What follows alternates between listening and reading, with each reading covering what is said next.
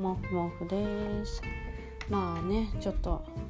良くない天気が続きすぎて私も半分死にそうになっていますがあと2ヶ月で卒論も書かなきゃいけないのにまだ1万文字中4,000文字書いてないというまあまあまあな状況ですがま今日はのんびりしつつ明日からまたやろうと思います。さて今日の、と、タイトルなんですけれども「本当の自立とは何か?」ということについて考えてみようと思いました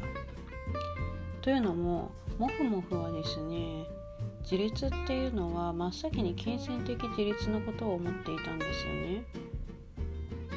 そうだってこの資本主義のまあ資本主義じゃない社会でもこの社会世界においてお金なかったら正直何もできないじゃないですか。だってお金なかったらやっぱり友達と会うこともできないしねえ何て言うのかな。お金なくても愛さえあればできるとか愛さえあればいいとかそういうのは私は信用していない派なんですね。お金があるからこそお互いそれなりに負担をまあ何て言うのかな友情とかって人間関係とかって片方が負担あったらまあね破綻するじゃないですか。そう思ったんだけどまあそう金銭的な自立の他に精神的な自立もあってその2つができて初めて自立真の自立って、まあ、この社会では言えるのかなと思ってます。まあねでも自立っていうとさなんか誰にも頼らないっていう感じがするんだけどそうじゃないのかなって思ったりします。なんかね社会人になってさまあ大学生でもそうかな。大学生になった時に結構なんか自分がやりたいことをポンポンポンポンってやっていく人たちって本当に人に頼るのが上手だなと思ったんですよね。あとまあ率直な言い方をすると人を使う。この人はこれができるからこれを頼もうっていうその人のその人の何て言うの？強みを知っていてかつそれをまあ自分にの利益のために使う。かつそれはその頼られる側にしてみればそこまで辛いものじゃないむしろ頼られると嬉しいみたいなね。そういうレベルでちょこちょこちょこちょこ頼みながら自分の、ね、夢っていうものあの成し遂げたいことを成し遂げてるんだなとか気づいたんだよね。まあ私はどっちかっていうともうねほんと人に頼らず先生にも質問せずなんとか自分で独学で頑張らなきゃと思っている人なので人だったのでそうそういう子たちを見た時正直何て言うのかなあずるくないって思っちゃったんですよね。まあそれで今回はその要するに1人頼らないっていうことは自立じゃないっていうのがまあ分かると思うんだけど、まあ、理由としてはえっと東京大学の教授の、え、安富歩先生が書かれている「生きる技法」っていう本を読んだ時に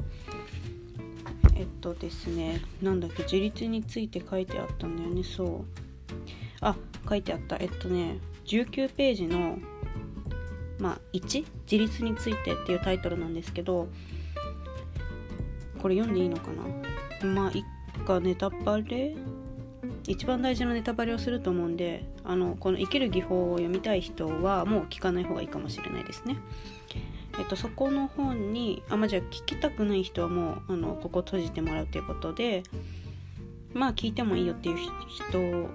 のために読み上げると自立とは多くの人に依存することであると書いてあったんですね。もうなんかそれを聞いた時に今までその私が言っていたこううまく人にちょんちょんちょんちょんって頼りながら世渡りをしている人たちをさって思い出したんですよね。そうそういう子たちってなんかね人には頼りつつもやっぱうまく自立してるんですよね。そうちゃんと自分自立してるからその頼る側も側にも思いっきし頼るんじゃなくて自分ができるところは全部自分でやるしその自分ができないことはさらっと人に頼んだりあと何て言うのかなこう人間関係に依存してないっていう人が多いなって思いますね。なんてかなと思ったんだけど多分依存先がある意味すごい多いから一箇所に対してそこまでガーって深くのめり込むような依存をしないのかなと思いました。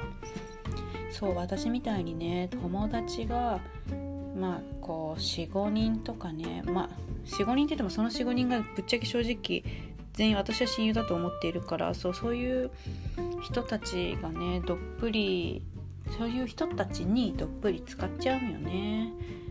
そうでお互いそんな感じだからあっちも多分そんなにね友達多くないから、まあ、共依存な状態になっててまずいなと思うんだけど。まずいのかな？どうなんだろう？まあいいか。そうだからつつまり自立っていうのは多くの人に依存すること。なんですね。うん。まあね私ももう30歳で何て言うのかなこの30年間染みついた思考の癖っていうのは